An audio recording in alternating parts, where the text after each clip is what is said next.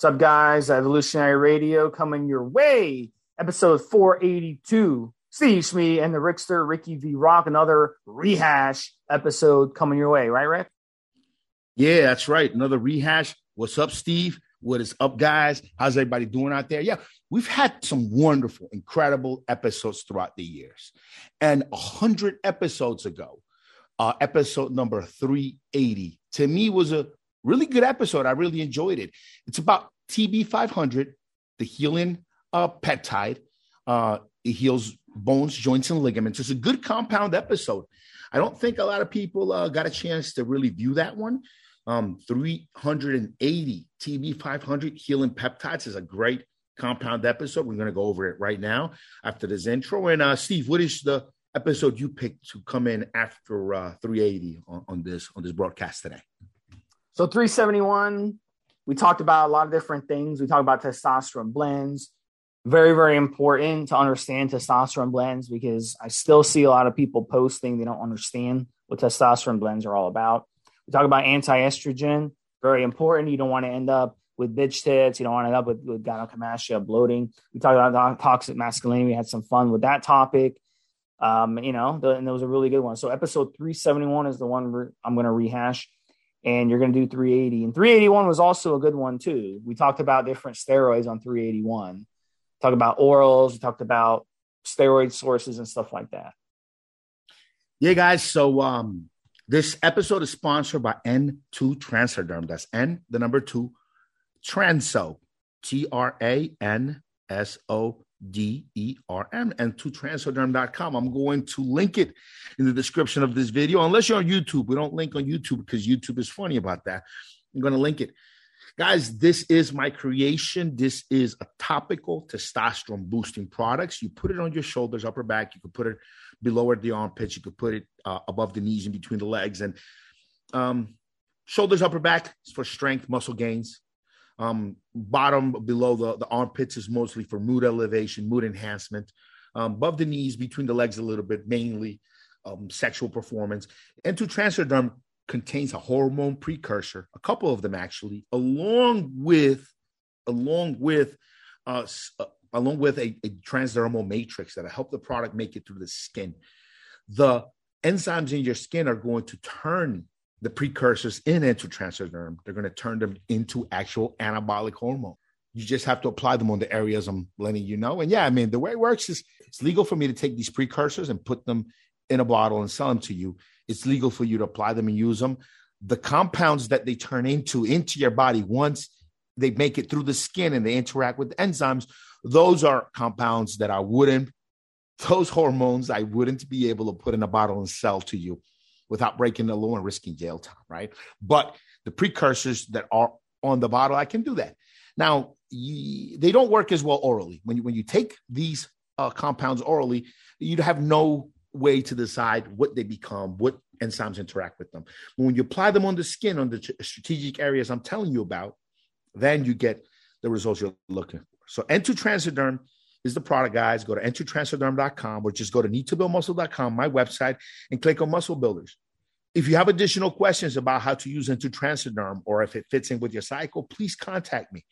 RickyVRock.com. That's R I C K Y V R O C K.com. There you will find the links to everything from my social, email, or how to contact me direct. RickyVRock.com, guys. I'll see you there. And now, without further ado, here is the show.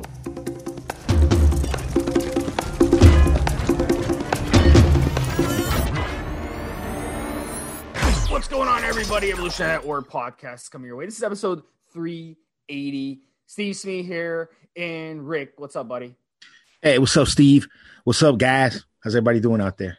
Good, good. So, guys, our even episodes, compound episodes. This time we're going to do one on TB500, which is a peptide, and it's a very interesting one. And I think that it's one of the more popular ones, especially for healing. So we're going to kind of get into it. Um, it's a, a, synthetic form of thymosin beta 4, and it's specifically designed in our industry, in the fitness industry, to help us with these nagging injuries that we get over time and to help us recover quicker. And as someone who's used it, I can say that it does help with that. So, you know, before we get into too much into it, though, I want to bring in Rick because he's our historian here, and he's going to tell us a little bit about the history behind that TB500. So go ahead, Rick. Tell us everybody. So uh, TB500 is the synthetic version of uh, thymosin beta 4, which is a peptide that's naturally produced by your body in the thymus gland in your chest. And thymosins, which are the different um, different peptides and, and, different compounds that are, are being secreted by this gland, uh, were discovered as far back as the mid 1960s. Uh, a dude named Alan Goldstein from the laboratory of Abraham White at the Albert Einstein College of Medicine in New York. Dropped all those names there for you. They uh, basically uh, discovered them. You know, Goldstein uh, created a, a, another compound, thymosin alpha 1, for the purpose of increasing immune cell activity, and thymosin beta 4 to promote wound repair. So they're different thymosin peptides that are being secreted by the thymus gland. And uh, use of TB500 or, or the, the thymosin beta 4 uh, has has dated back as far as 1974. A young girl uh, became the first person to receive injections of thymosin because she was uh, so she was diagnosed as not having a functioning thymus gland. Thymosin uh, TB500 has shown to have a lot of the same effects of growth hormone. You know, increased strength, increased uh, uh endurance, a lot of different things. So this is the reason why it's been it's been uh, um, researched, and uh, you know nowadays over the last uh, let's say ten years, it's made a resurgence. Back now, it is a research compound. Now it's being prescribed by some uh, hormone replacement therapy clinics and some of these rejuvenation clinics, and it's uh, quite a almost miraculous little uh, little hormone that uh, we're going to discuss more in depth. So let's talk a little bit more about TB500, guys.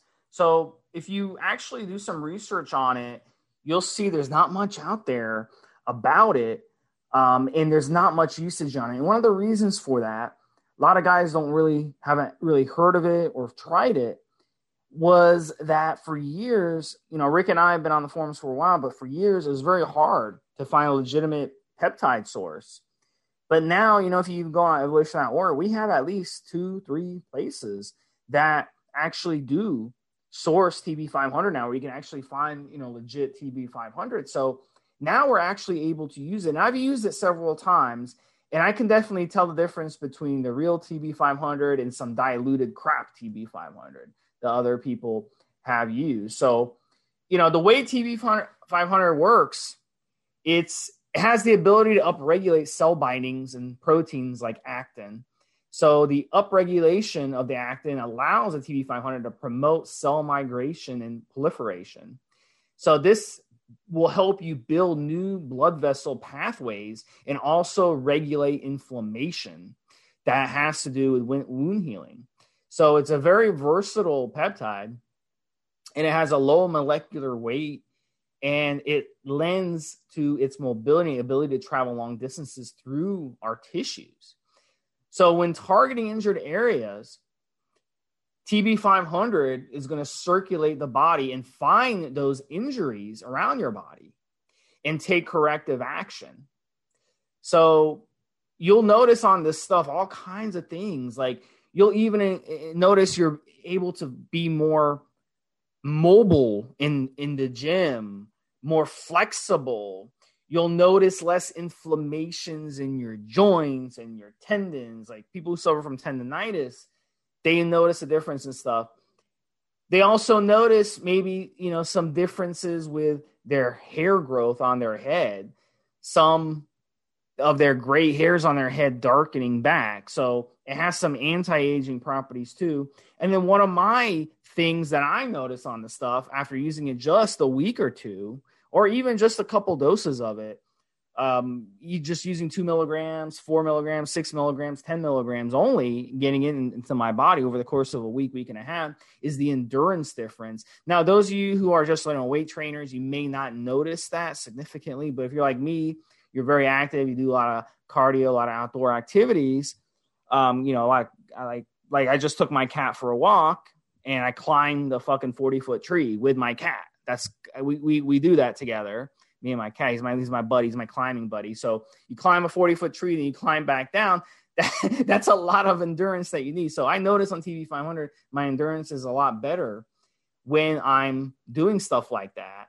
Um, it really turns you into into quite a, a beast you know so if you really know your workouts you weight train your power lifter you really know your workouts to a t you'll notice wow i can i can nail an extra rep on this stuff so also you know there's been some studies done which say that tb 500 also can heal organs like the heart um, and help with ventricular hypertrophy. So you know this stuff has other benefits. That probably is why we notice the endurance benefits because anything that's good for your heart and that benefits your heart is going to help you with with endurance. Because you know your heart rate it's all about your heart rate guys. You can strap a heart rate monitor to you get an iWatch or get one of those heart rate straps and strap it to you and you can uh, start understanding how our heart rate works okay the study study your body and see the it's like a car engine. The car engine spins. The faster it spins, the more that engine burns out.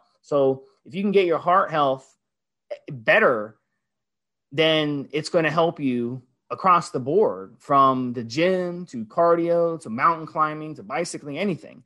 So this stuff is is really cool stuff, and um, I really, really um, I like it. And um, you know, so you know, we're to kind of get into dosages in a bit. You wanted to add, add something to that, Rick?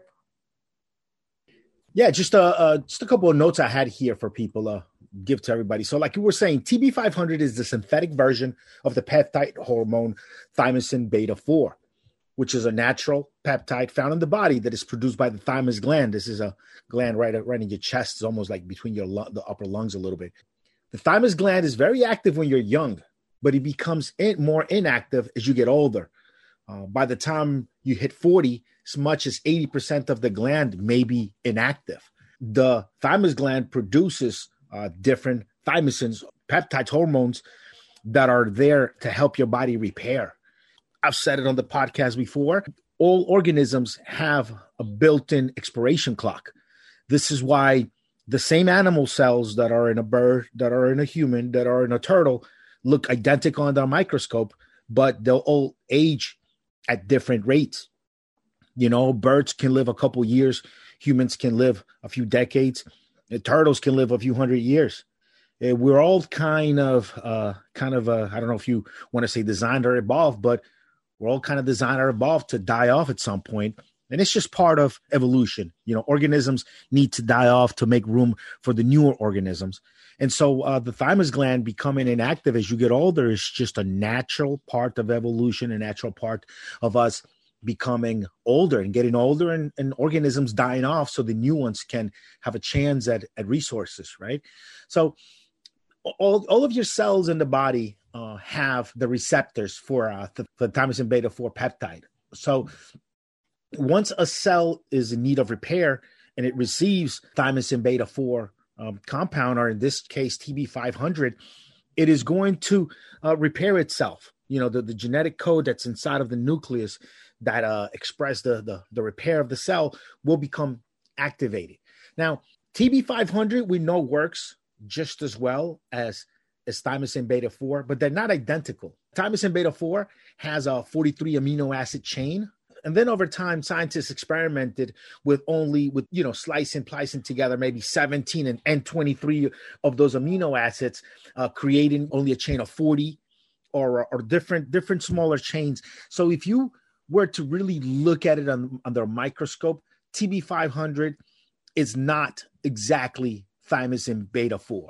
They got uh, small differences in the, the amounts of amino acid chains, but it still works. Still works just as good, just uh, as great as thymosin beta 4 does.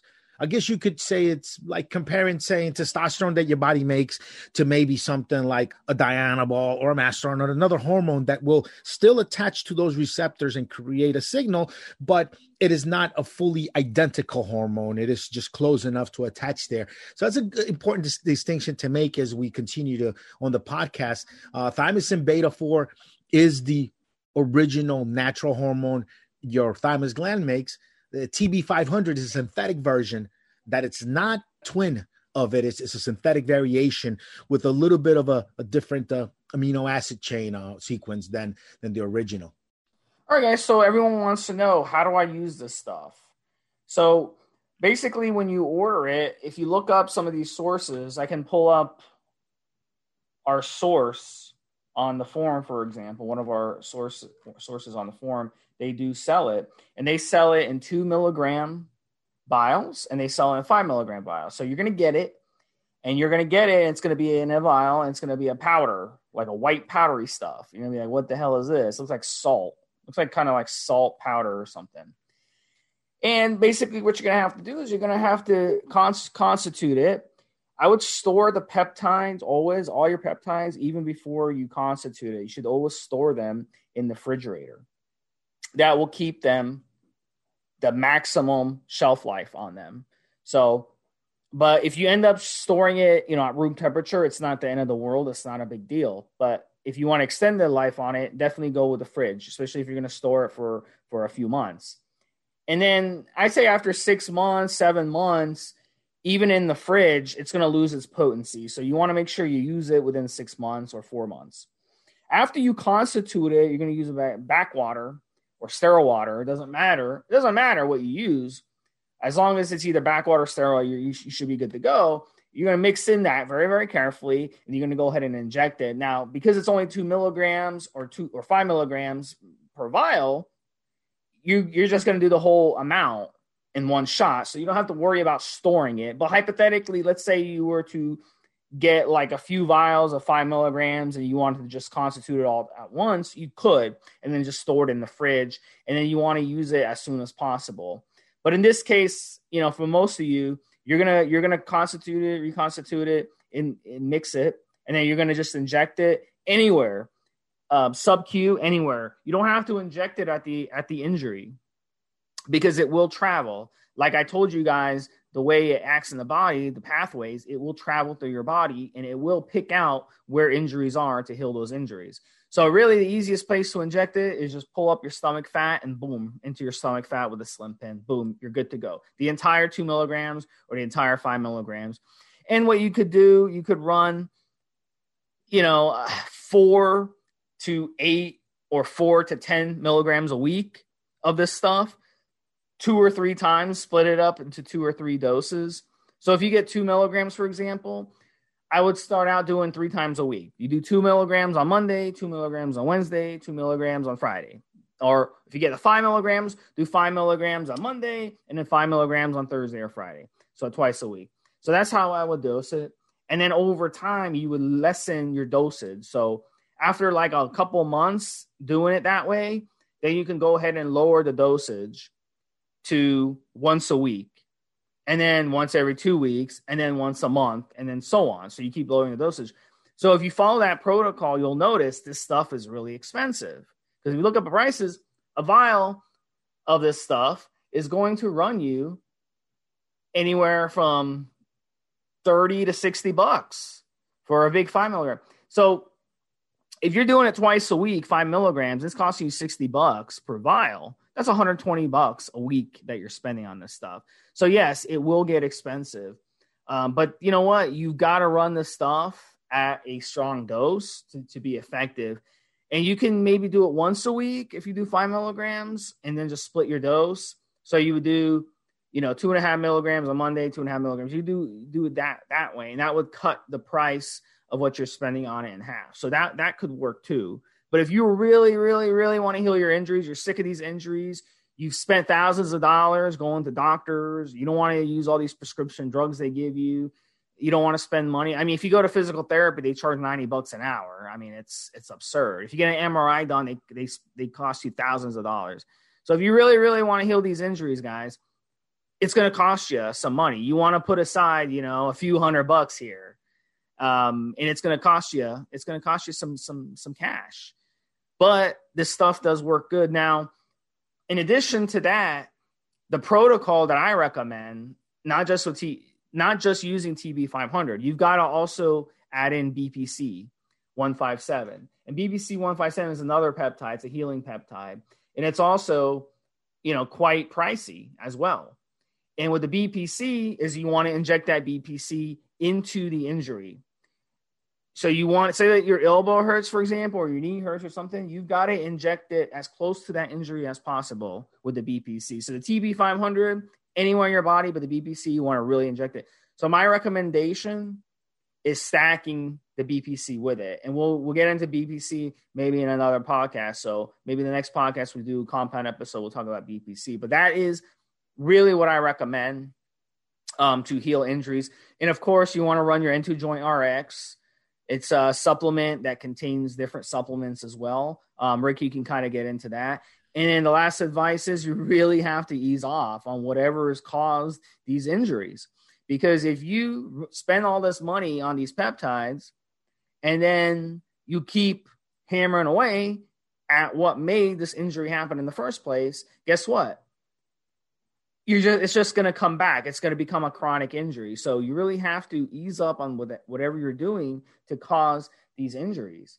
Very very important that you take some rest and let the body repair. If you had done that correctly in the first place you wouldn't have got gotten to the point where you start getting these chronic nagging injuries. Yeah very important what steve just mentioned. You have to take if you're having if you're trying to repair muscle injury uh, you have to have proper proteins, essential amino acids in your system, in your diet. If you're repairing bone, um, tendons, ligaments, joints, skin, you have to have the proper nutrition, the proper building blocks for those things. This is the reason he mentioned N2 Joint RX.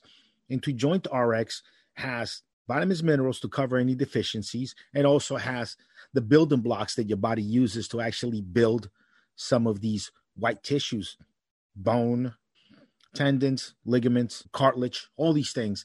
You need the building blocks for them. At their best, steroids or, or these peptides like TB500, they will go to the cell. They will tell the cell to repair, to, to become, to get stronger in the case of steroids. But they're just there to send the signal to the nucleus of the cell for gene expression. They're not there to build the cell up you know, testosterone, when it hits your muscle cell, it doesn't become part of the cell now and make it stronger that way. No, it just gets there, signals for the nucleus of the cell to express the genes to build that muscle up thicker. Same thing with with uh, thymosin beta 4.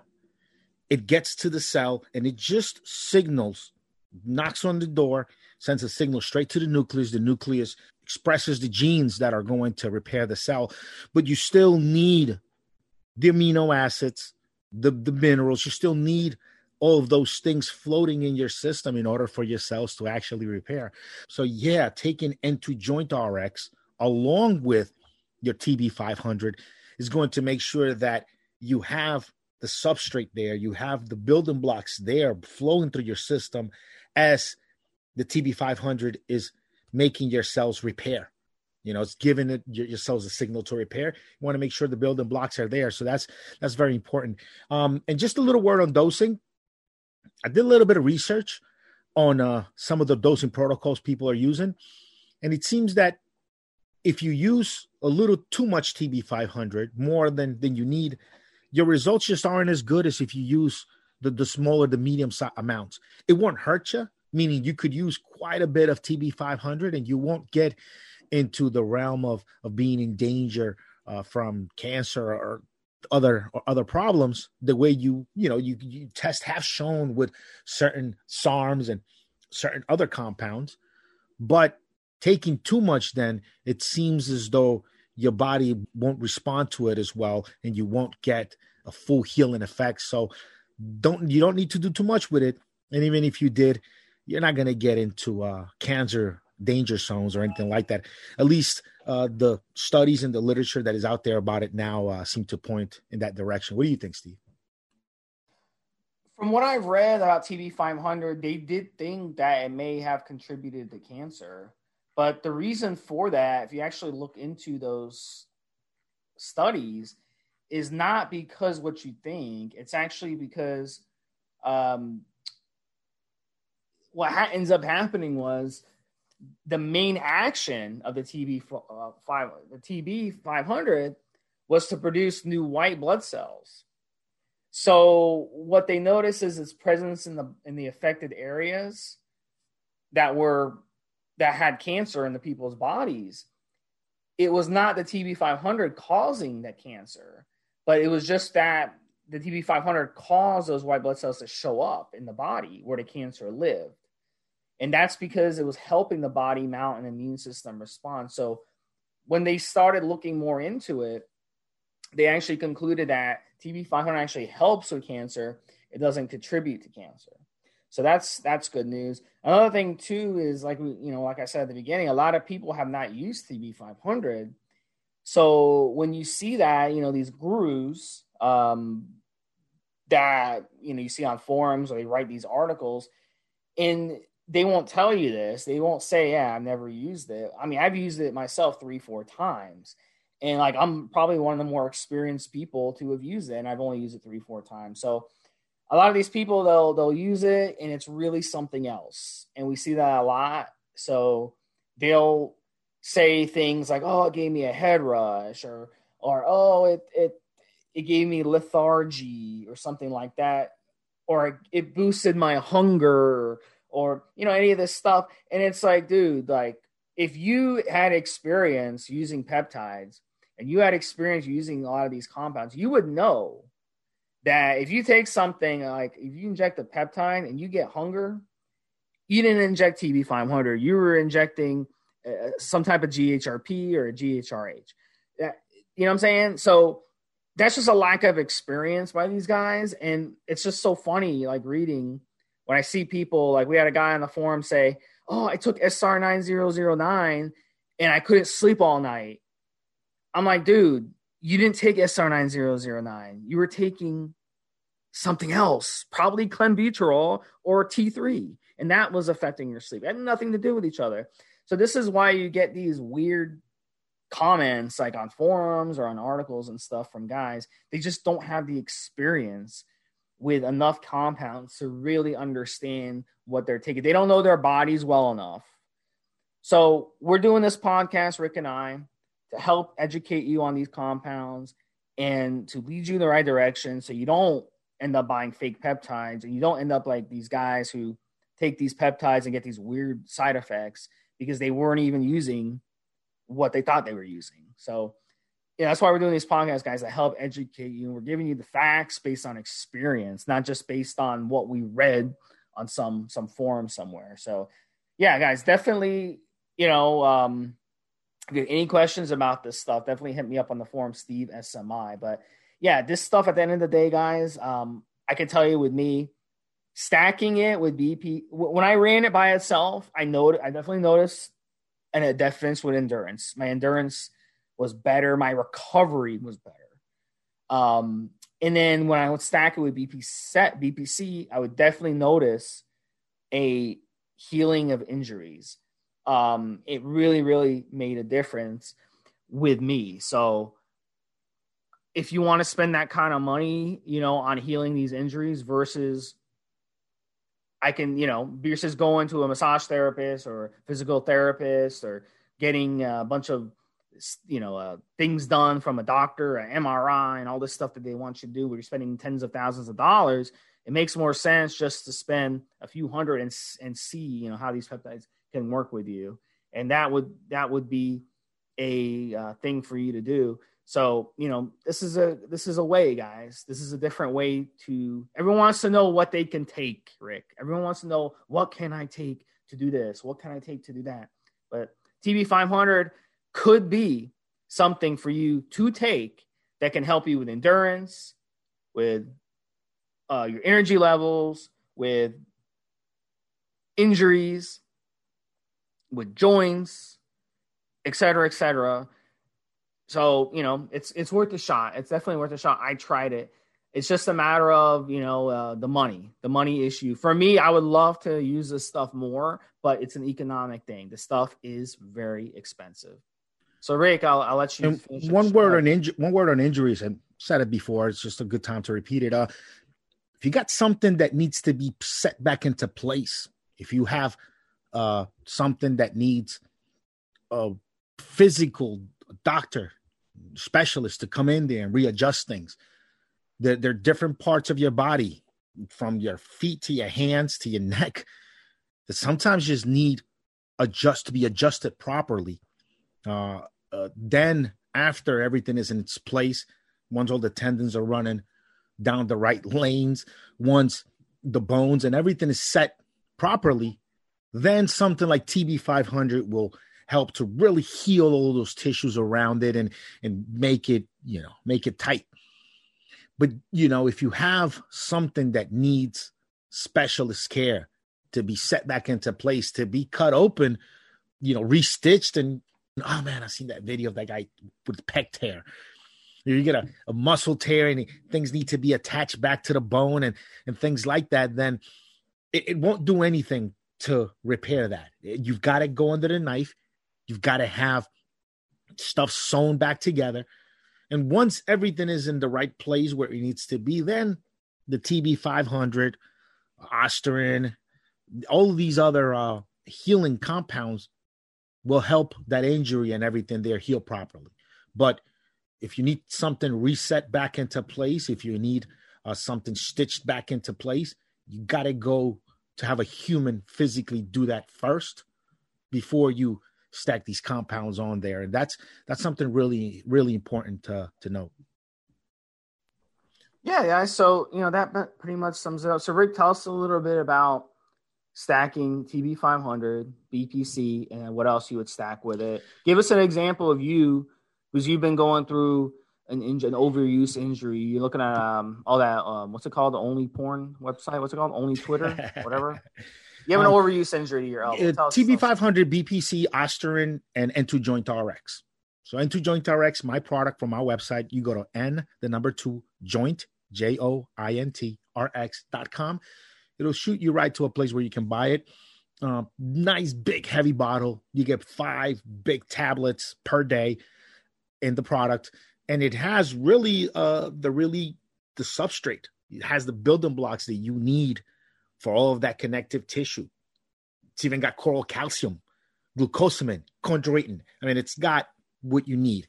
And then you use obviously the, the peptides and the SARM, the, the Ostarine, to just help your cells all over your body get, get that right signal to actually begin repairs. And then the N2 Joint RX provides the building blocks to repair with.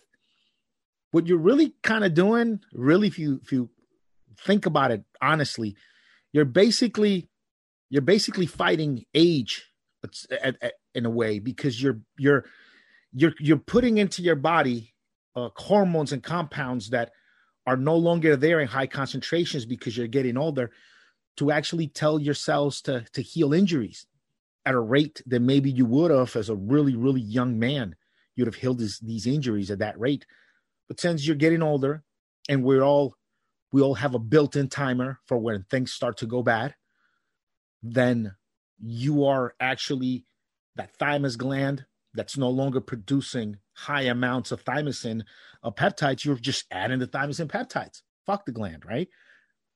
And that's basically what we're what we're doing with some of these peptides and SARMs really is adding in adding in way more even more than your body could make when you were a young man, really healthy, of these compounds that are signaling the cells to repair well beyond the years that evolution or our maker, whatever you believe in out there, uh, destined for us to actually to, to, to for the cells to repair. So um, it's it's a great it's a great compound. As far as me, I was going to use it. I might still, but I found I had this tennis elbow situation lasted about five months. I consulted a lot of smart people on what to do, and uh, I finally finally figured it out. It was a, a, tendonitis, a tendon that was that runs all the way from the back of your shoulder down to through your tricep. That tendon got really tight, got really uh, uh, bothered there, and once that tendon started to get tighter and tighter, and I, I didn't take care of it, I didn't get it massaged. I couldn't even tell it was doing anything then it, it manifested as pain right at the elbow, all the way down to my wrist. I mean, I couldn't even hold a, a big mug of water in my hand uh, about three months ago. And it really wasn't a, an overuse injury in my case. I, I changed after so many years, after you know, I've been lifting weights since I was 13, um, now 40. I don't I don't know about a year and a half ago, I decided to change the way that I hold the bar when I bench press. I always benched with my elbows tucked in the way uh somebody going to a benching competition would, because that's the guy who taught me how to bench competed in in powerlifting and benching competitions. So he just taught me from the very start to tuck my elbows in. And while that gives me a nice strong bench, it doesn't really build up the, the chest the way you want it for bodybuilding. So I, I don't know, after about a year and change ago, I started flaring my elbows out like a bodybuilder. And I think that's what started doing it. That's what started the injury because I do remember a couple times after getting off the bench feeling my upper back a little bit tight. And I did some some stretching, obviously, started stretching and thought that was the issue. But I think I think that's what started setting off the problem. And then it just became just full blown tendonitis, tennis elbow. And the way it kind of finally got got fixed is um I finally hit upon a old old man. He's like in his 70s really knows his shit.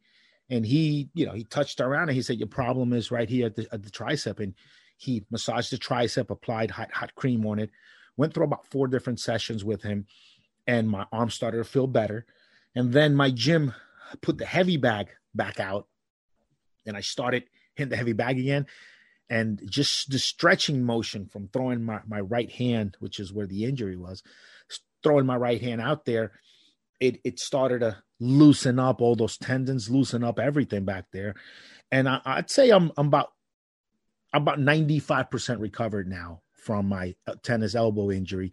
And uh and I am going to obviously use a TB 500 in, here in the near future just to just to really kind of short things up uh, um and to make sure that now that I'm healed from this injury that it'll continue to stay well. But I know just I got to go back to my elbows tucked in uh, benching technique and really uh, never stop hitting the heavy bag. You know that that used to be my warm ups hitting the heavy bag, and my gym uh, changed things around because of of COVID.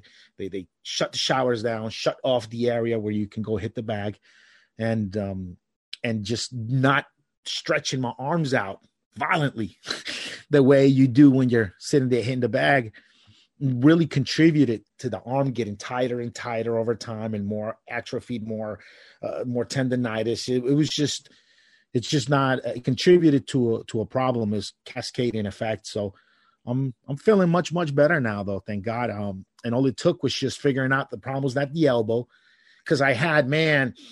I had I had put CBD cream on my elbow, tried DECA run, uh, you know, did some exercises that uh, physical therapist suggested with a hard rubber ball right on the area on the elbow that hurts and stretching the wrist. And um, also went to a kinesiologist tugged on my arm pretty hard and uh, just tried a bunch of different things. And i was just concentrating on the elbow. The problem was was way further up the lines of the tricep the whole time. And i didn't feel anything wrong with the tricep. And you know it wasn't until i started addressing the tricep massaging the tricep applying cream to the tricep putting a um a massage gun on the tricep that things loosened up and everything felt way better. And uh, that was just uh, that's just something I went through. So uh, hopefully can help anybody out there because tennis elbow, it's it, it can become like very like chronic where you just keep keep having problems with it. Buddy of mine's told me he had a, he had a, uh, this chronic tennis elbow situation for almost ten years, ten fucking years. He he lived with with just a constant uh, pain in his arm. Just something, hopefully, will help guys out there. All right, guys. So, hope you guys learned a lot from this podcast. For Steve Smee and the Rickster, we'll talk to you guys next one. Have a good one. Have a good one, Steve. Have a good one, guys.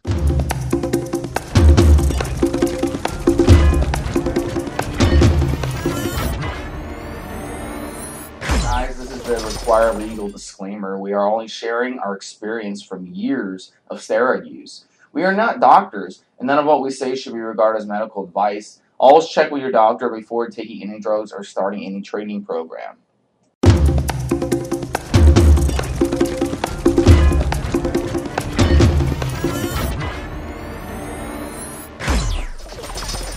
Evolutionary.org podcast coming away. This is the episode 371. Steve Smee here in the Rickster. What's up, buddy? How you doing? Hey, what's up, Steve? What's up, guys? How's everybody doing out there? Good, man. Good. Health is the number one important thing. So let's get into our Q and A's, Rick. Uh, the first topic we're going to talk about. We have five great topics. What do you think about test blends? So first, before we can answer this, we got to look at what is a test blend. What is it, Rick? And test blends are basically different esters of testosterone. Put we're talking about four. Uh, for example, is four different esters mixed in together. Mostly, it's mostly made up of long esters. Only 30 milligrams out of that 250 milligrams of sustanon, for example, is testosterone propionate. It's got an intermediate ester and it's got two long esters, including the decon- decanoate ester. So, um, in that example, it was designed for TRT, long term TRT, inject it once a week, once every two weeks. You could inject 250 milligrams every two weeks, and then you wouldn't have to inject very often. You can only get inject uh, twice a month. That's the way it was designed. So these blends are designed like that. Now, here's my issue with these blends. My issue with these blends is you're going through an underground lab, okay? And these underground labs are are are producing these blends, okay? we don't know what they're putting in there. And if you wanted to check on it, you want to be able to check on it. So, do we really trust them? So, I'm not a big fan of testosterone blends or any steroid blend for that reason. I want to know exactly what I'm taking. And if I want to mix them, I will mix them to myself.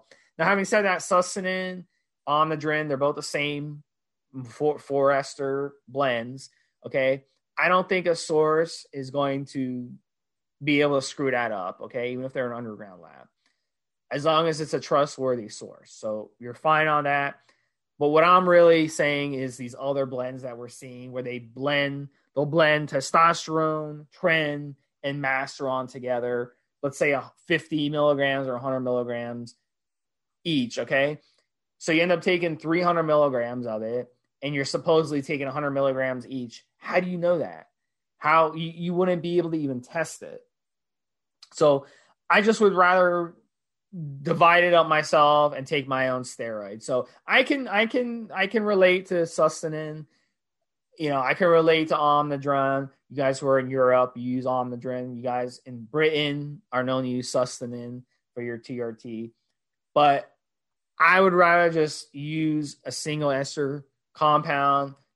I know what I'm going to take. I can I can easily get blood work confirm that it's you know real you know, makes it simple in my view. So that that's my opinion. So what do you think, Rick? Yeah, I mean, I don't. Um, it's it's a. I'll give a, a full answer on this.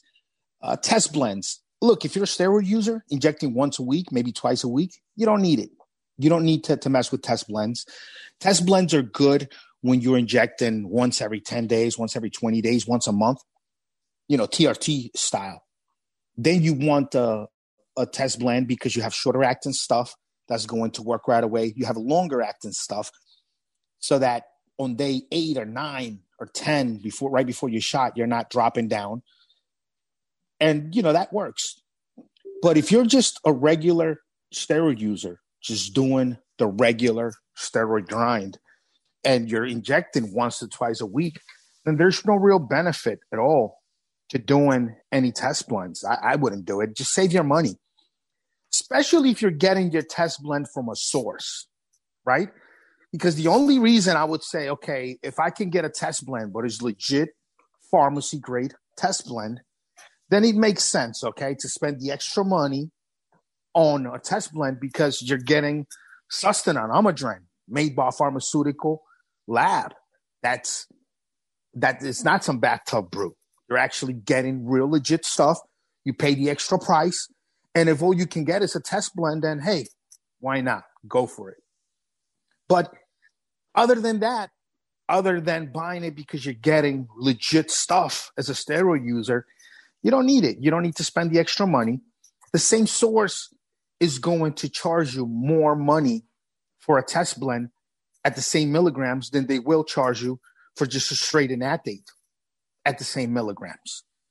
It's just not worth it, in my opinion. Also, when you get into the longer esters, and I've discussed this before on the podcast, the longer the ester, the longer active the steroid, the less steroid you active steroid you actually get in there. Because when they weigh out the esters, uh, the when they weigh out the steroid, I should say, the weight of the ester is, is included in there with the steroid. They don't make they don't differentiate.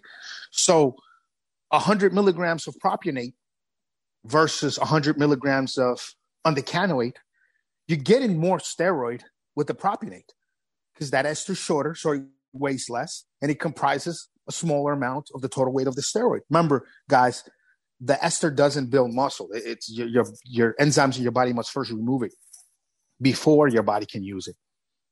When it comes to an undecanoate ester, then a much larger amount of those 100 mgs are that ester chain that needs to be removed before you have steroid. So it's it, if you use some of the longer esters, you're losing you're losing out a little bit. Best bang for your buck is that testosterone propionate. You can inject it EOD every other day. It's cheap. You're getting a lot more testosterone per 100 milligrams than you would be with an enanthate or an decanoate any of the other uh, ester chains. And it's cheap already. Propionate is one of the cheapest esters in testosterone esters you can buy already. So bank for the buck. If you're going through an underground lab, underground source, get a straight ester. Only reason I would pay the money to get additional esters is because it's being made by a human grade, bona fide pharmaceutical lab that is being overseen by some governing body somewhere in the world. And then that makes sense. Then you're paying the extra money to get human grade stuff. And just to add to that, if you can get like testoviron, which I've been able to get from Pharmacia, human grade, pharmaceutical grade Bayer testoviron, which is just testosterone enanthate, use that. The, ideally, you can get a straight ester from a bona fide pharmaceutical place and then you're good to go. You're, you're saving even more money and getting human grade stuff. So test blends, steroid users injecting once or twice a week, you don't need it. Save your money. It's not necessary. Test blends for TRT guys, injecting every 10, every 20, every 30 days. It's good. It's what it, you should use it then. That, that's my whole spiel on it. Next one is Arimidex causing joint pain. So, Rick, you're the joint man. Tell us a little bit about why that happens tell us what you can do, what kind of supplements you can take to help with the joints. I'll let you uh, take this one. Well, you're dropping your estrogen too low. You know, estrogen is not some evil hormone. You need estrogen. You need estrogen to keep your joints lubricated. You need estrogen for the mechanics of the erection to work. You actually do need ex- estrogen in your body. You can't just crush it and expect to function normally. You need estrogen to have proper lipid profiles your cholesterol profiles are going to go to shit if your estrogen is dropped too low. So you actually need estrogen in your life. You really do. You can't just crush it. And if you're taking a Arimidex and you drop your estrogen way too low, then you're going to run into problems. You're going to run into into issues with it. Um, blood tests to see where your estrogen is at work. I mean, they they work in my opinion, when you're off the steroids, because you might be taking a steroid that might show up as estrogen in, a, in blood work, while at the same time you're crushing your real estrogen with anti-E's. You might run into that situation. So it really becomes one of those things where when it comes to estrogen management, you've really got to listen to your body. You've really got to listen to how you feel, how dry you look in the mirror, and that'll be a really good indicator. And obviously, if you take blood tests along with it, then you can kind of see where you're at with your numbers and compare to how you feel. You know, you got to get the feeling for both because you can get some false positives for estrogen if you're taking some steroids. Uh, Steve and I went through uh, went through some of this uh, talk on our earlier podcasts about this. Steve is the blood test blood results guy. He's the he's the guy who's who really knows his shit when it comes to to reading blood test results, and he'll tell you that when you're on cycle injecting four or five different steroids, probably not the best time to get a good reading on on your levels of anything. Best time to get a good reading of your levels of stuff is when you're off of everything. So while on steroids, while on cycle, you've really got to tweak that dosage to how you feel and how watery you look and really tweak it to the side effects. Um, so in, in this case, joint pain and you're on the Arimidex, dude, you crush your estrogen too low. You brought it down way too low, and now you're beginning to have some some joint uh, problems. Uh, what do you think, Steve? Yeah, that's exactly right. And uh, you know, you guys really have to take care of your joints. We talked about this on our previous podcast a lot, and um, it's just like having a car. You have a car, you want that car to last. You want that car not to have issues. And forget the car. A car is a materialistic thing. How about your teeth? Your teeth. If you go to the dentist regularly, you go to a good dentist regularly, you will save money long term, even though it sucks going to the dentist. You you will save money. And it's the same thing with our joints. If you don't take care of your joints, just like you don't take care of your teeth, it's going to cost you in the long run. So you really have to. You take care of your spine, you take care of a lot of stuff. So whenever you're running, you know, Rick explained it, when you're running these aromatase inhibitors, we don't want to crash our estrogen. Estrogen is important. I think, you know, there was a time on um, on forums and where you would say something like that, and they, you know, you get bashed for it, like, oh, we're, we're men, we don't need estrogen. But I think now most people will understand now. They'll understand that yes, even as men, we need estrogen to function. If you don't have estrogen, you're screwed. So your mood, you'll be depressed, you'll have joint issues like this guy, et cetera, et cetera. So you want to make sure you don't crash your estrogen and you don't want it to be too high either. Having high estrogen is another thing that I've been trying to communicate to people. If you have high estrogen, you open yourselves up to, to cancer because that's a fuel for cancer. So we don't want high estrogen either. Besides the gynecomastia problems, the water retention, the bloat, and all that stuff which will lead to high blood pressure and things like insomnia and stuff. So, you know, you have to balance your blood pressure. Uh, I'm sorry, you got to balance your, your estrogen in your body and you got to run blood work. So if you go on my signature, Steve SMI on the forums, any of the forums, you'll see in my signature a link to blood work. You can get blood work done and make sure your estrogen is in line. It's as simple as that, guys. And your body does change over time. I explain this to my clients. I explain to them, look, I can get you straight now, but five years from now, it's going to be different. If you run 500 milligrams of testosterone, you're going to need this much of an AI with it. Five years from now, you run 500 milligrams of testosterone, you're going to need a different dose of AI with it, possibly more, possibly less, or possibly the same. Our bodies change. Our bodies are constantly changing. So you have to always depend on blood work. You cannot depend on people being psychics and answering these types of questions. But N2 Joint RX is a great product for joints. And you really you need to be taking care of your joints ahead of time, just like your teeth, just like your car, just like anything. You need to take care of it ahead of time because if you don't, it's going to catch up to you. It's going to cost you more. All right, guys. So the next one we're going to talk about is what do low LH and low FSH mean in blower? So another question that I saw, uh, someone asked me this question. They did blood work. They are on TRT and they ran blood work and their LH and FSH was low and they're like freaking out about it because they're so what happens is when you run exogenous hormones, whether you're on TRT, whether you're on a cycle, whether you hop on for two or three weeks, anytime you're running exogenous hormones, perhaps the only one that won't do this is proviron in in some people because proviron in some people is not suppressive and others it, it will be. I've seen blood work on both. I haven't been able to figure out why that is, but I would recommend you do run your own blood work and you can see for yourself. So, but in almost all cases, you run exogenous hormones, your pituitary glands are smart.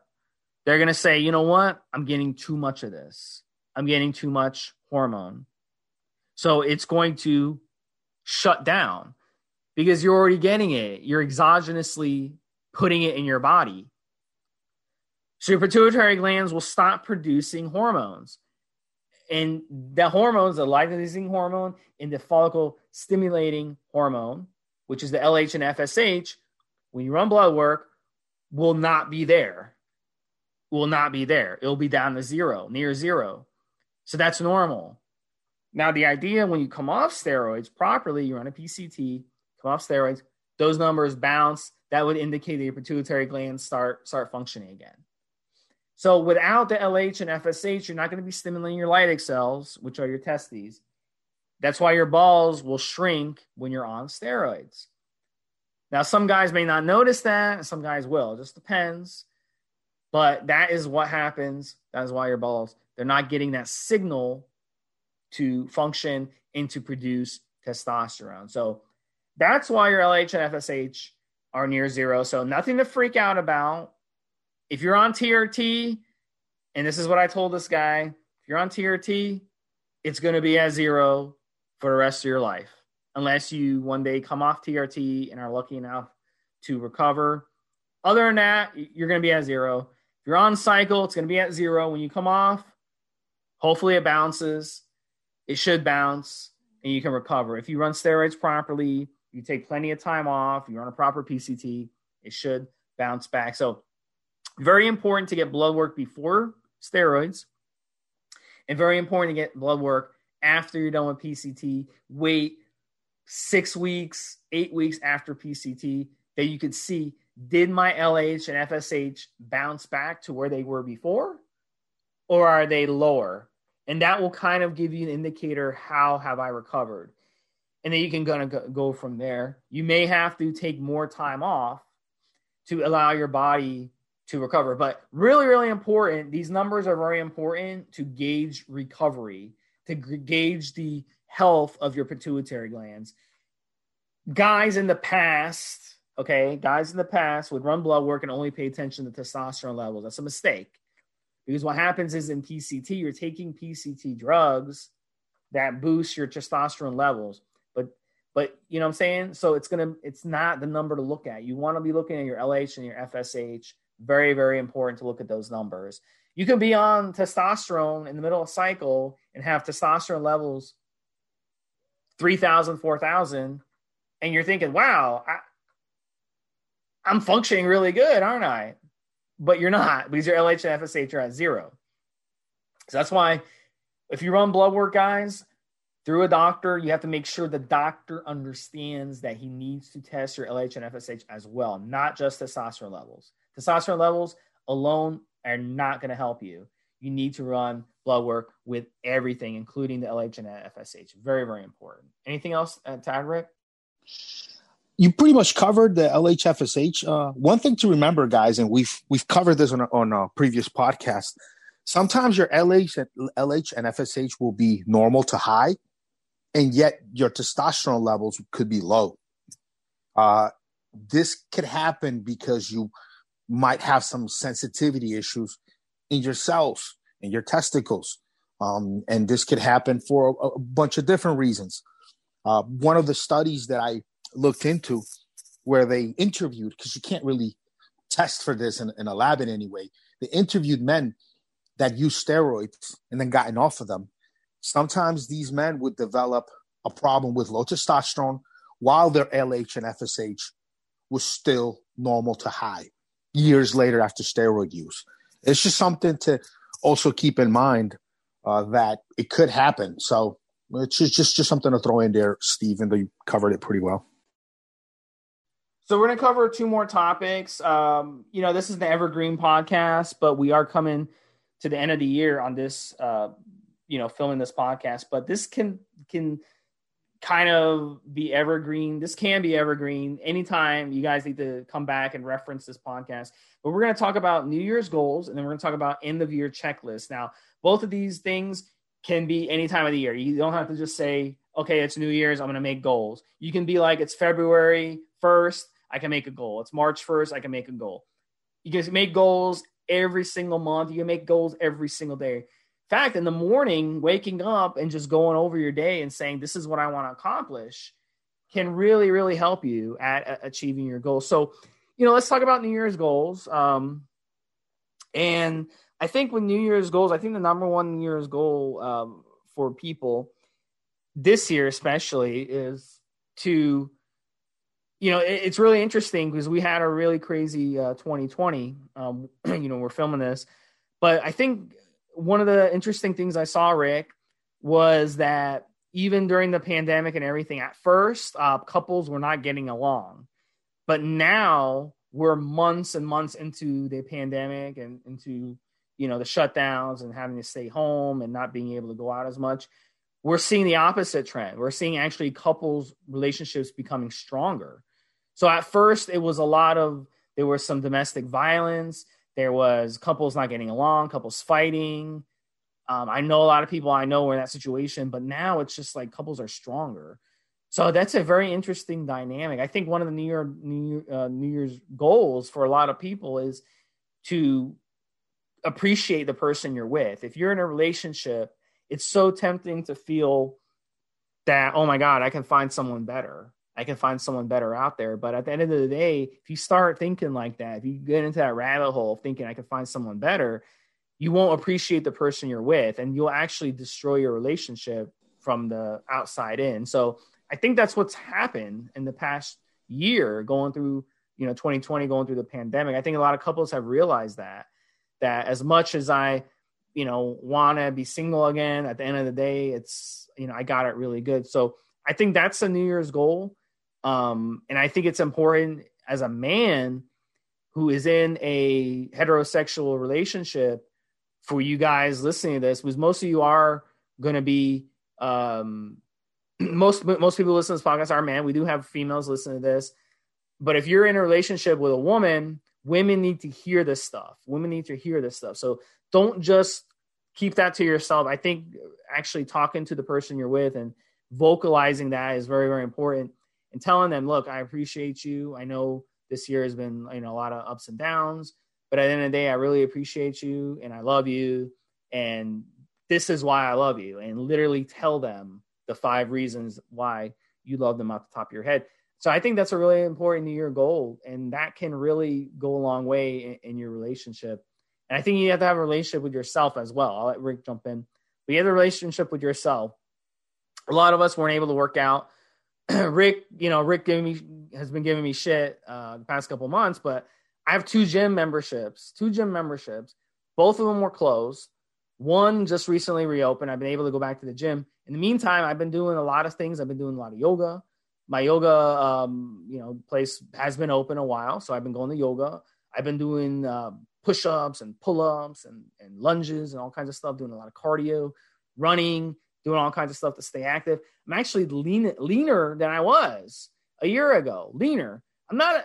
I've lost strength and I've lost some, muscle. I will. I will admit that. But I'm actually the leanest I've been in many many years. So my I know that because my shorts are falling off. So that can confirm that. But so at the end of the day, you know, just you, you have to be honest with yourself and you have to appreciate yourself.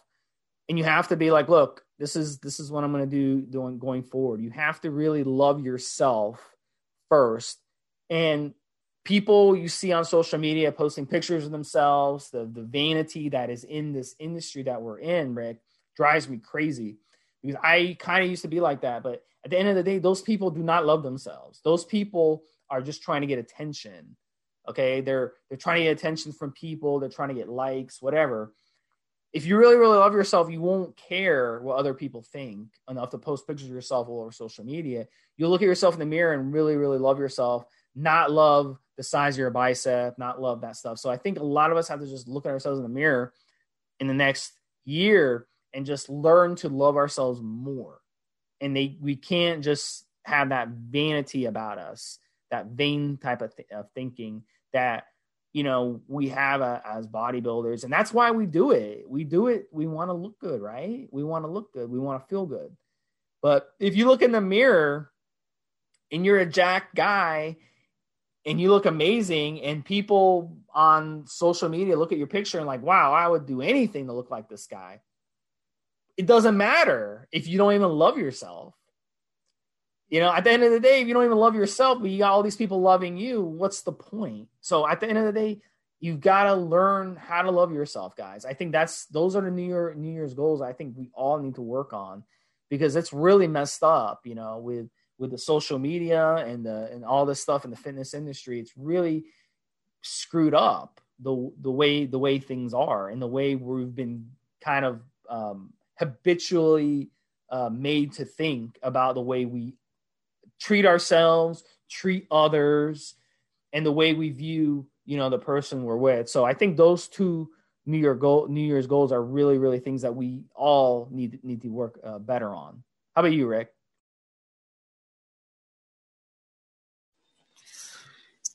Yeah, I mean, um, loving yourself it's very important. Treating yourself well, and like Steve said, just to build on that, it's it's good to want to look great. It's good to want to look impressive. It's it's very uh, it's very good. It's a very good thing for you to have that sacrifice where you don't indulge in bad foods and and you partake in exercising as a way of looking your best but you also don't want to take it to the point where you're abusing steroids, abusing these drugs to be the biggest guy around. That's that's where you go beyond really loving yourself to hurting yourself because now you're you're assessing your value entirely on how you look, how freakish you look. And there's that point where it's not healthy anymore. So taking a little bit of juice here and there experiment on yourself to make things work a little bit better than usual to maybe look better than your age.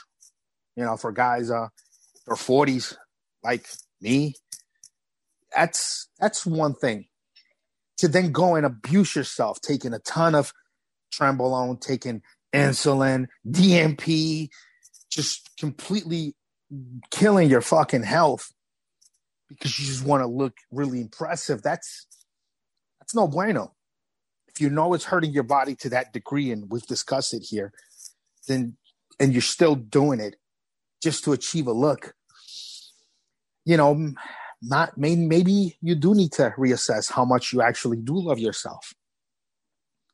I keep going back to this. is different when you are a competitor, and that's kind of your life's work, your life's mission to compete, and you're working you're working with a coach, someone who hopefully be real responsible and know just how far you guys can take it, that's one thing. But if it's just vanity and you're taking these drugs that can really, really hurt you, not just in the long term, but the real short term, or you're abusing steroids to the point where you're going beyond just doing a little bit more than TRT to really messing yourself up, then it's not it's no bueno.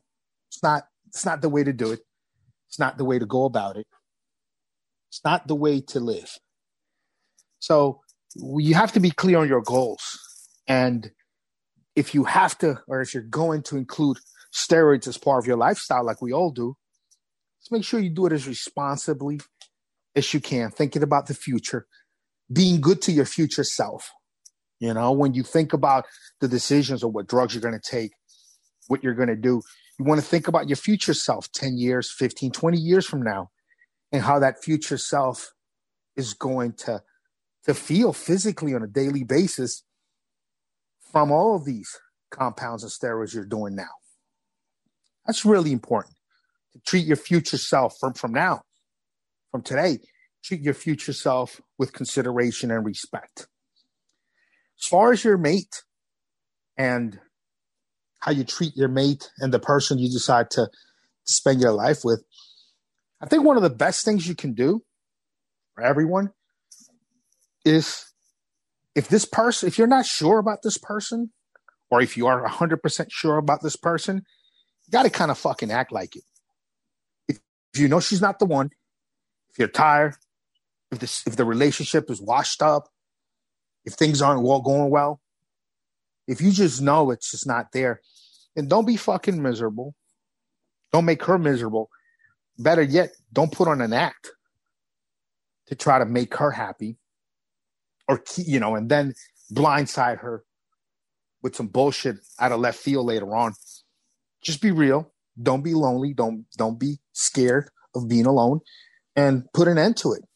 You know, now don't get toxic and stay in there longer than you should when you know it's not, it's not what you want. But if you really know this is the one, if you really are in love with this person, if you really want to spend your life with her, then fucking act like it. You know, be good to her. Don't become a fucking yes ma'am guy. Don't don't become a punk. Stay to your masculine core. Stay to your your masculine. Keeping your masculine. You know your masculinity. Don't become a pussy. Don't become pussy whooped. But respect her, love her, honor her, be faithful to her. Don't let dreams in your head of other women or or this girl or that girl or this Instagram model. Don't let any of that shit get in your head. Don't indulge in porn. Don't just don't fuck things up for yourself. You know, just just act like whatever it is.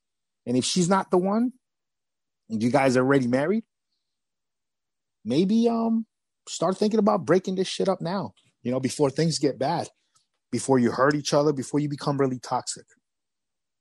If she is the one for you, then make sure to act like it.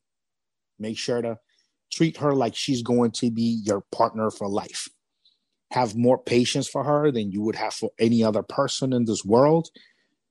Have more consideration for her than you would have for any other person in this world. Really do it. You know, whatever it is that you have decided for this person you have in front of you, just make sure you fucking act like it. All right.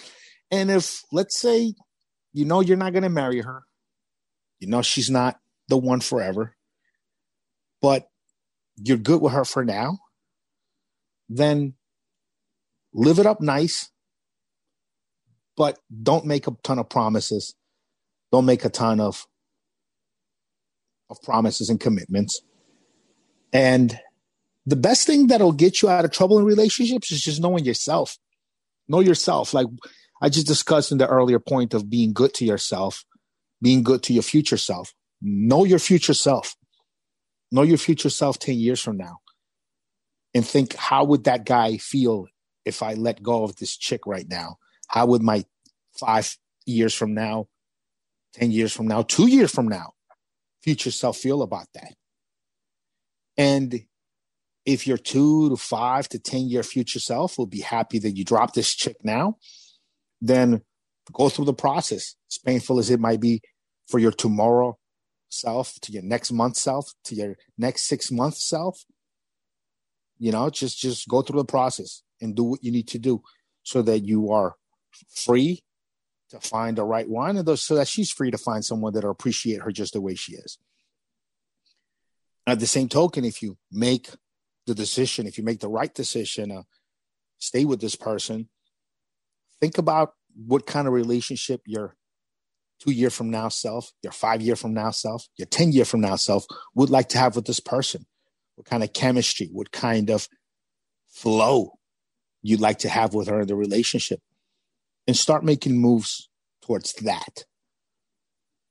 And one of the best things you can do, um, if you are in, in that committed relationship, is just don't let your mind wander on bullshit.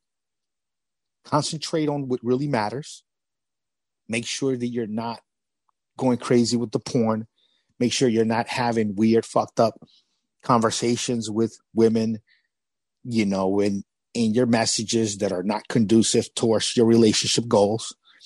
Make sure you don't do anything to really hurt this person because once you do, their relationship will never be the same.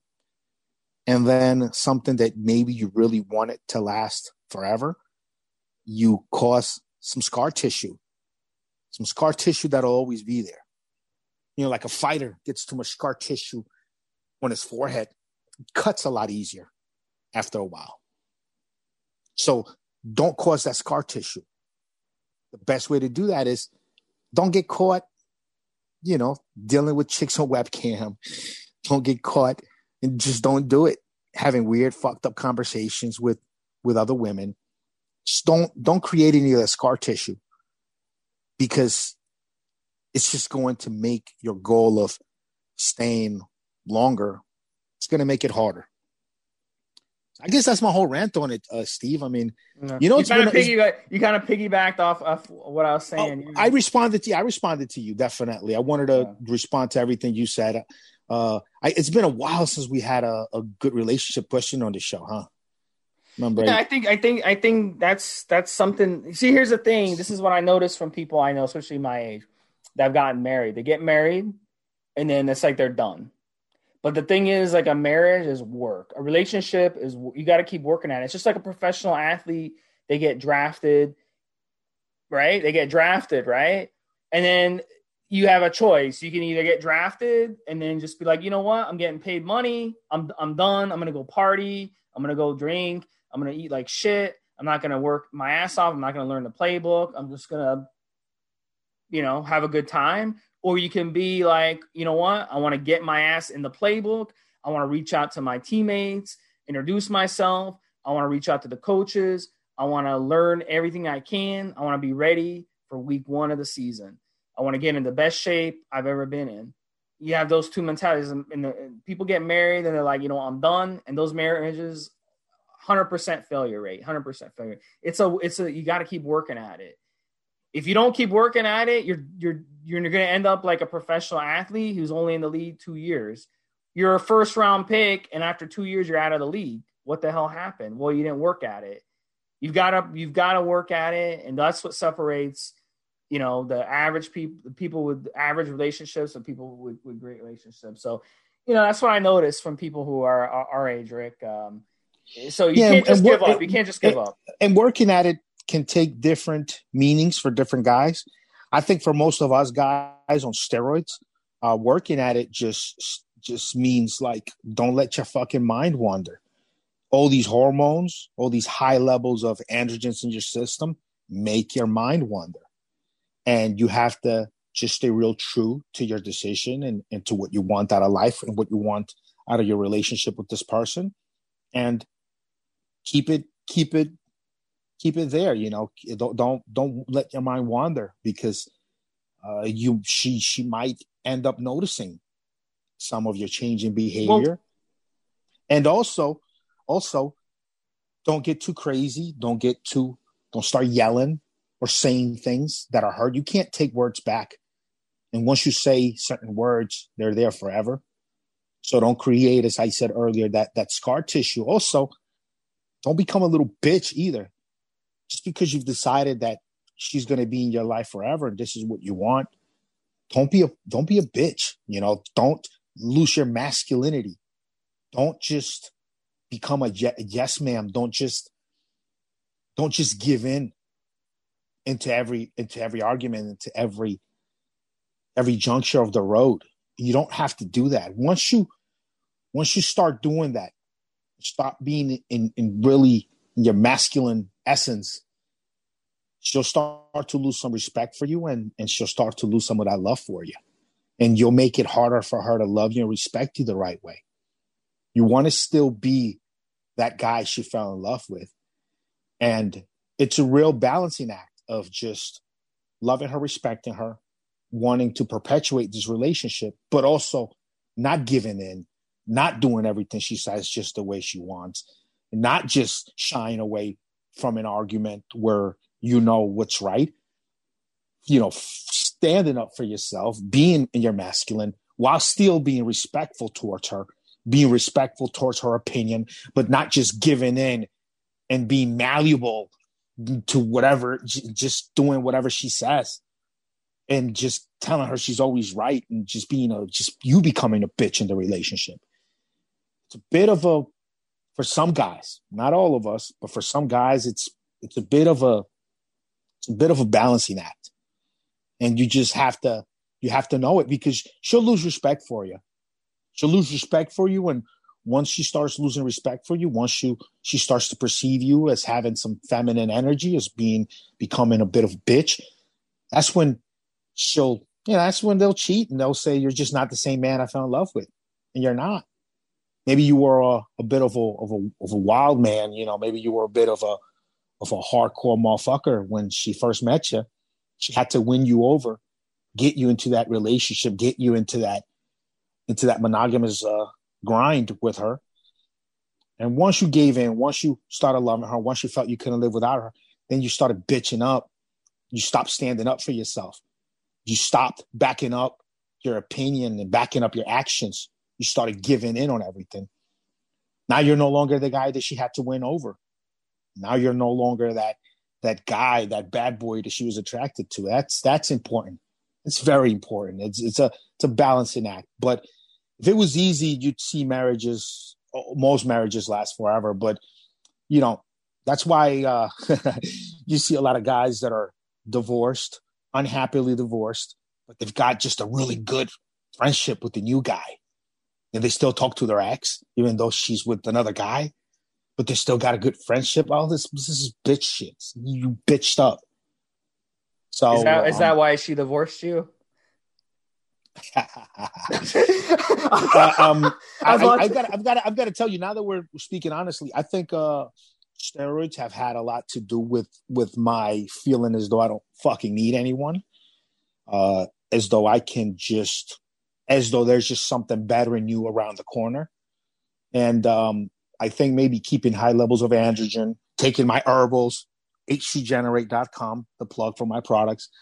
I think that's how has helped keep me from feeling lonely, depressed, feeling like, oh, you know, I lost her, she's the best, you know, that and, and also the knowledge that I know that love it's the love is the belief that she's different from the rest. And you should just know that even though you love her today and she's so special today, if you really wanted to, sometimes you're forced to, right? You can focus that same energy and that same love on another woman. You can just how you built this girl up in your mind and just how you turned her in your mind into just this, the greatest thing in the world. If it can't be, you can go and build yourself up to to build to, in your mind to love some other girl. And just against the understanding and just the feeling in my mind that there's something better around the corner every time. And that just how i love this one and it might hurt to leave this one. Eventually i can feel the same way or feel even stronger feelings for another one. She's not that special. She ain't that fucking unique. Just kind of knowing that um whenever things begin to not not go well whenever things began to get to get unbearable I, I was I just made a run for it. And a lot of it was this it was me maybe at the start seeing some of the issues at the start, me not realizing that my five year from now self, my 10 year from now self wouldn't appreciate some of the issues this person was bringing to the table, that my two year from now self wouldn't be able to handle some of the way this person behaves once the honeymoon phase would be over, me not not seeing that ahead of time is what cost me five years, 10 years into a relationship to say, you know what? I don't really like this bitch. Like, I don't, you know, like she may be hot physically. I'm still attracted to her in that way, but I don't like her as a person. And um, that came from me at the very start from that honeymoon phase, not thinking about, not knowing myself enough to think about how my five year from now self, my 10 year from now self is going to feel. And um, when I found myself at that juncture, having just things becoming to a point where they're unbearable or they're getting in the way of my own progress, having to just say, look, just how I developed these uh, feelings for her, I can go down the line and develop them from somebody else if I choose to, allow myself to. And uh, I just don't need to take it anymore. And that's kind of what happened, dude. I mean, I, have never, I've done it at times. I'm not going to lie and say I've, I haven't. I've left my my masculine energy at times to give in to a female because I, at the time, I, I maybe didn't know enough about life and thought that's what she wanted it. It thought that's what she kind of wanted from me, and come to realize that that hard masculine energy that attracted her to me at the start once I fell for her and I began to just want to give in to a lot of her bullshit, want to just give in instead of making a stand on, on some issues. Instead of winning me some love, it started to win me disrespect. It started to win me, you know, her not feeling as hot about me as she was when when I was unmanageable in some ways, right? Uncontrollable in some ways. So I'm, I'm forwarding this tape after we're done to uh, Conchita and then she can uh, respond to it. I'm gonna bring her on uh, the next episode. uh, there's two sides to every story, so we got to bring her in. to figure it out. But you should read uh, Patti Stanger. She's a dating guru, and she talks about feminine energy with men, and she talks with, about masculine energy with women. So it works both ways. Women with masculine energy. I'll give you an example of masculine energy. Let's say I come home from work or come home from the gym. I'm in a great mood, right? And she hits me with it. She hits me with it. Oh, the fucking Timmy has the flu. You've got to take him to the doctor tomorrow at nine o'clock. Oh the HOA sent us a letter. We gotta we gotta um, replace the lawn. Oh you know this oh this is that. That's masculine energy. I don't want to hear that shit when I come home. You know what I'm saying? Don't hit me with that shit. I broke it up with girls over that. You know what I'm saying? So that's a perfect example of, of, of it working both ways. Women with the masculine energy and men with the feminine energy. Yeah. So yeah, we'll definitely talk about one uh, of the one of the masculine and feminine energy is when maybe at the beginning of the relationship you were really focused on work. Maybe you were focused on other women. Who knows? And so you didn't get back right away. You weren't about these calls. You weren't about all this all this shit every day, all this fluffiness every day. Then once you get into the relationship, you make her the only one. You make her a priority right up next to your your career and your and your workouts and everything. Now you begin to call out of the blue to say, uh, "I love you, I miss you," kind of shit. And although she'll say and act as though she appreciates that, after after a while, it'll begin it'll begin to to wear on her a little bit that you've become a little bit of a bitch. It's okay, even if you're in a committed relationship and you're not seeing other women. It's okay for her to wonder about your day a little bit where you're not checking in all the time.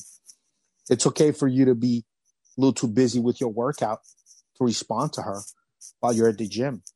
That's fine. You're not cheating. You're just focused on what you're doing. And then when you do go out of your way once a week, once a month to call and say, hey, you know what? I saw something that reminded me of you. I thought about this joke. I thought about this thing we did in bet the other day. I love you. I miss you. That means a lot more. That that would get that pussy wet right away. But if you're doing it a couple times a day, that's you're just being you just you're, you're bitching up. You're bitching up. It's okay for her to wonder about you a little bit. That's fine.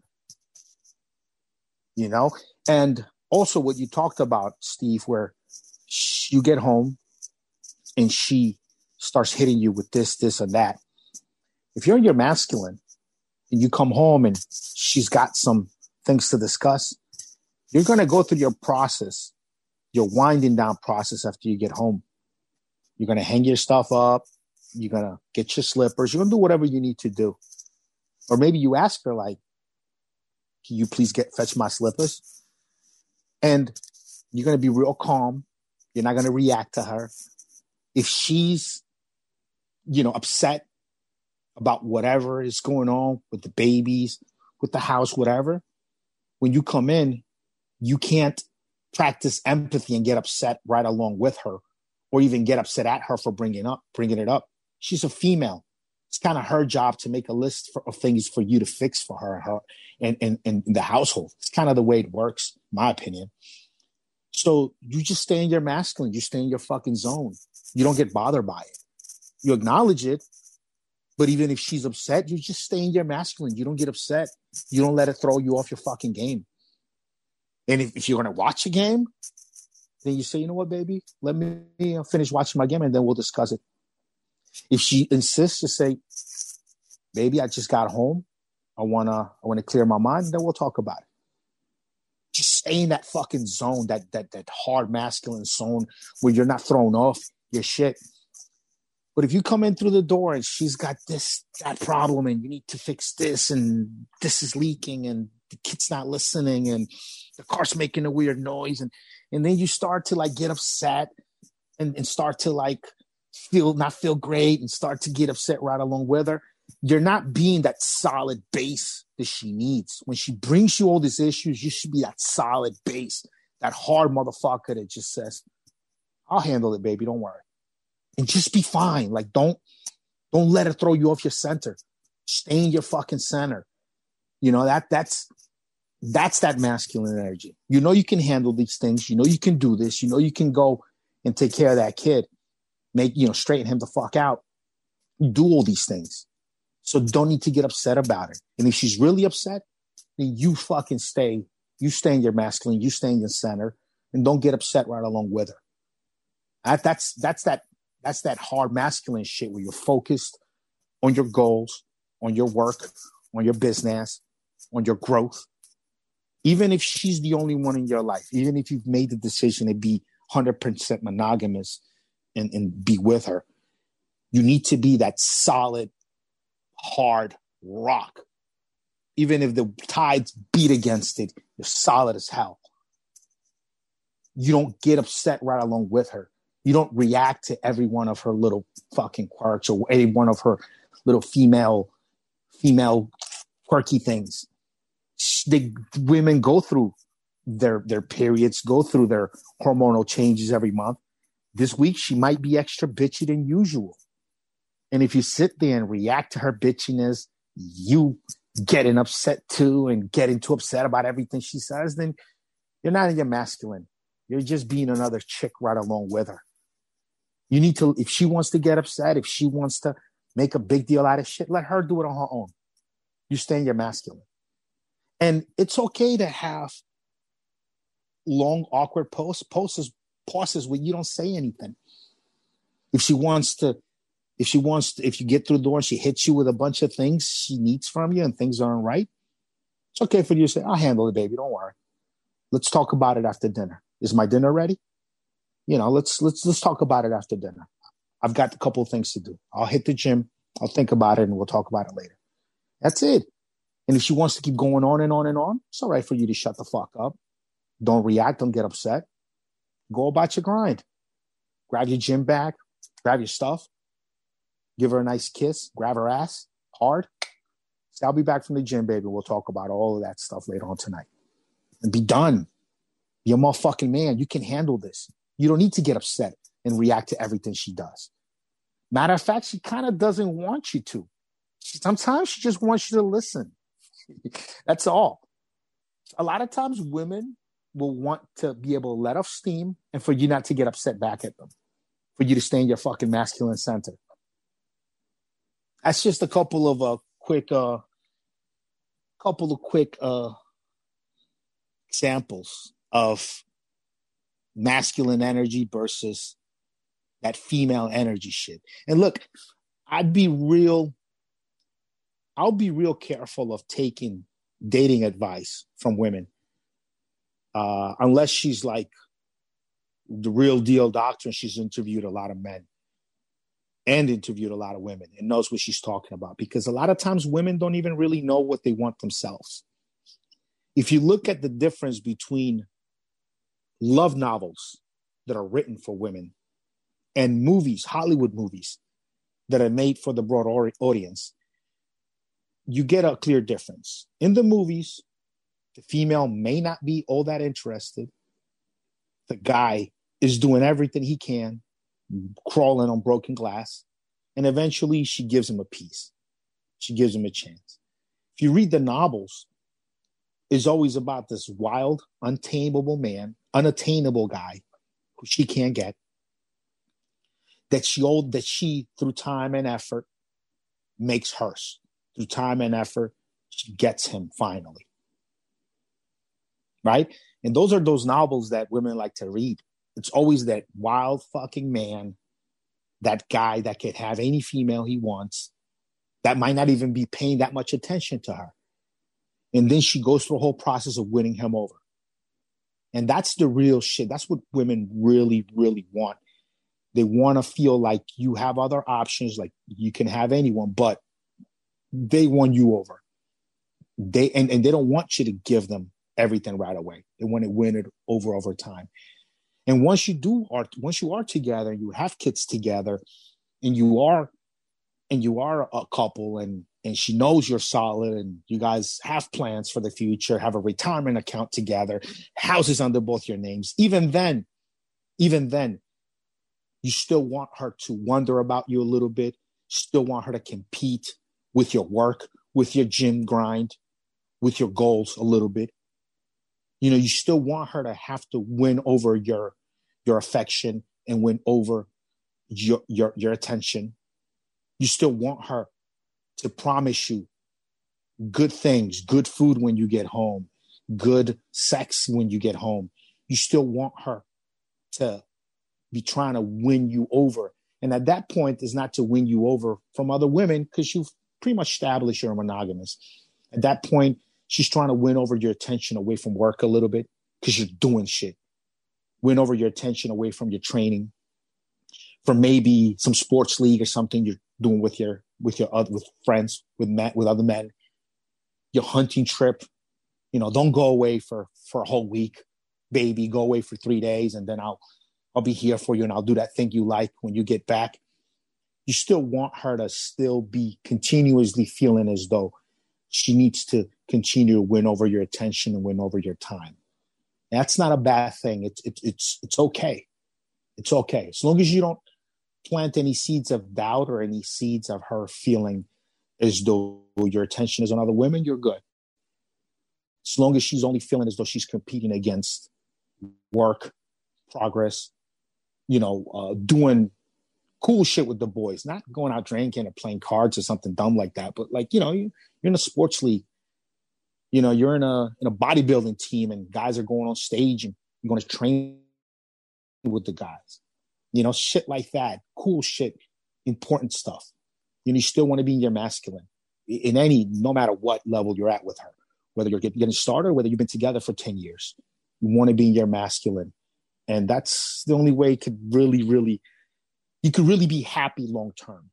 It's the only way all right, guys. So really quick, we have five minutes left. There's a lot to digest from what Rick said, but we'll follow up on that on uh, upcoming shows for sure. But I just want to go through um, a checklist of things to do. Um, end of year checklist. But again, guys, it's evergreen. It can be end of January, end of February, whatever checklist. I just want to go through. Um, number one, guys, donate blood. Very, very important for us in the community. We're the strongest. We're the baddest motherfuckers in our towns. We got the responsibility to hook up others who need our strong blood. So make sure you're going and you donate blood. It's good for you. It's good for others. Um, make sure on the form you don't tell them that you know you inject steroids or anything like that because they'll they won't let you give blood. So you make sure uh, I'm you know basically don't don't disclose that information in, in, in, the stuff. Your blood is perfectly fine as long as you don't have a, um, a um, you know an STD or something. So very, very important to do that, guys. Um, many of you listening to this have never given blood before. Very easy to do. You just go online, look up One Blood, uh, Big Red Bus, any of those types of uh, blood donation centers, and go donate blood. Really, really, people need it. Second tip, uh, guys, you got to tip your postal worker. These are people delivering your, um, these are people delivering your mail. They're they're delivering your goodies. They're delivering your supplements. What happens if a package, you know, something happens with a package? You want that postal worker to be able to, you know, go the extra mile to, to, to look for it, to ask around. It really makes a big difference. So throw them some money, you know. Your waiter, tip your waiter. They don't get paid shit. Your doorman, up there where you live, uh, Rick and Staten Island, you guys have doormen every day. They, uh, you, you know, you know they do the elevator for you up there in uh, fucking Manhattan where you live. So tip them. Tip your lawn guy. Tip the girl at the gas station, the drugstore, the coffee shop that knows your name and knows what you usually order. Tip that trainer at the gym who spots you, even if you're not they're not your trainer, but they they they help you out in between client sessions. They come by and they spot you. They don't have to do that. They do it anyway to, to help you out get throw them some cash. These people make shit and they make our lives better each and every day. I used to get paid a nickel above minimum wage, a nickel above minimum wage. And I, I made like in six months, I, I think I made like 600 bucks in six months. You can't survive on that shit. These people make nothing. They make minimum wage or less even. So they can't survive on that, you know, and hook them up with some cash. I mean, you know what I'm saying? You're doing good. You guys can afford to buy steroids, right? You can afford to tip these people 20, 30 bucks, 50 bucks. Make, it goes a long way. Another one, reach out to family and friends you haven't talked to in a while. Check up on them. you know, a cousin maybe you haven't talked to in a while. Check up on them if they need something. You know, take care of them. This is the time. Ask them what they want. Ask them what Santa what they want Santa to give them for for Christmas. If they're having a tough time, do it that way. This way they can't they can't you know use pride against you on that one. This way it gives you an excuse to send them a, a gift, a nice gift to help them out. Check up on your neighbors. Make sure if they need anything. You know what what is wrong with us in society? We don't we don't help each other out. In the most successful societies in the world, if a neighbor is struggling to pay their rent, the neighbors on the street all chip in. They put money in the hat and they take it to them. Here, you know, and they accept that money. You know why? Because one day you're going to be in their shoes and you're the one that's going to need that money out of a hat. So they're going to be the ones helping you out down the line. So it works both ways on that. So help out, help out your neighbors. Donate food to food banks. A lot of people right now are starving. You know, we have a very unequal society. We have we have very very rich and we have very very poor, and then we got people in the middle. Most of us are people in the middle. We can afford to give some food to the food banks. And then last one, donate to some legit charities. Um, I donate ASPCA. I donate to a local animal shelter. They take care of the dogs, take care of cats. Um, you know, so these are things to do, guys, ahead of ahead of the new year, and it's going to benefit your community greatly. So th- these are things to do. And then going back to the neighbor thing, if you have like an elderly neighbor, a neighbor, you know, make sure you check up on them, guys, because at the end of the day, she may need something like done around the house.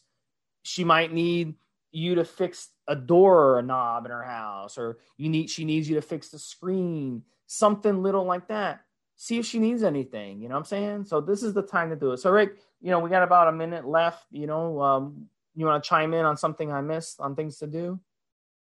Respect your elders and be there for your elders. Be there for those people that are older. Maybe their kids are not around.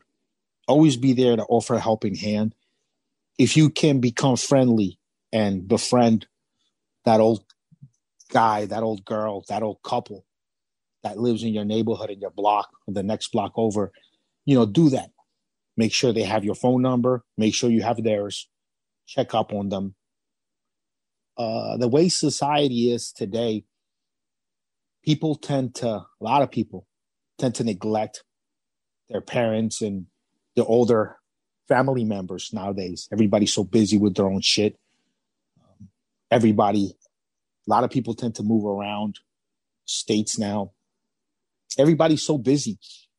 Everybody, uh, a lot of, a lot of dudes, as soon as they get in their twenties, thirties, get a, a, good, decent job here or there, they, they first thing they do is they move away, hours away from their family.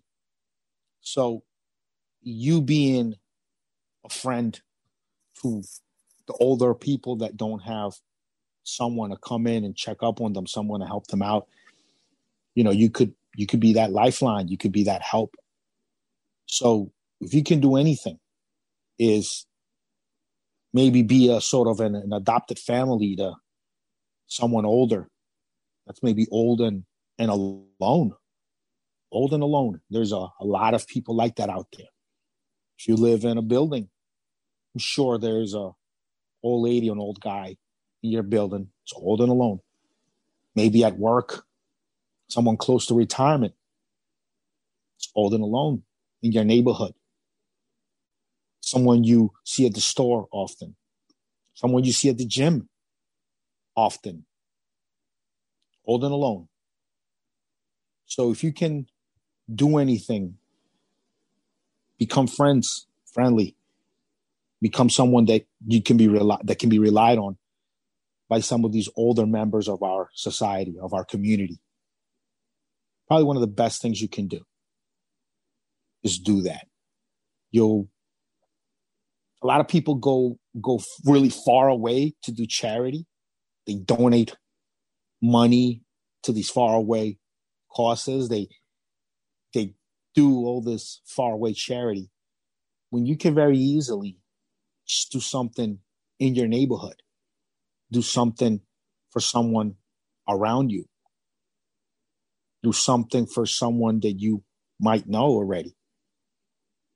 You know, you don't, if you really pay attention, you'll notice you don't really need to go far outside of your own community, of your neighborhood, of your own surroundings to be charitable and to do some good deeds and, and really make a difference in someone's life. That's um that's about it, Steve. All right, guys, it's a long one, but we uh, we covered a lot in this episode. Um, Rick, uh, Rick definitely his uh, degree in uh, therapy definitely is paying off on this uh, episode for sure. So for Steve Smee, this was episode 371. We will talk to you guys next week with another one. Have a good one, guys. Have a good one, Steve. Have a good one, guys.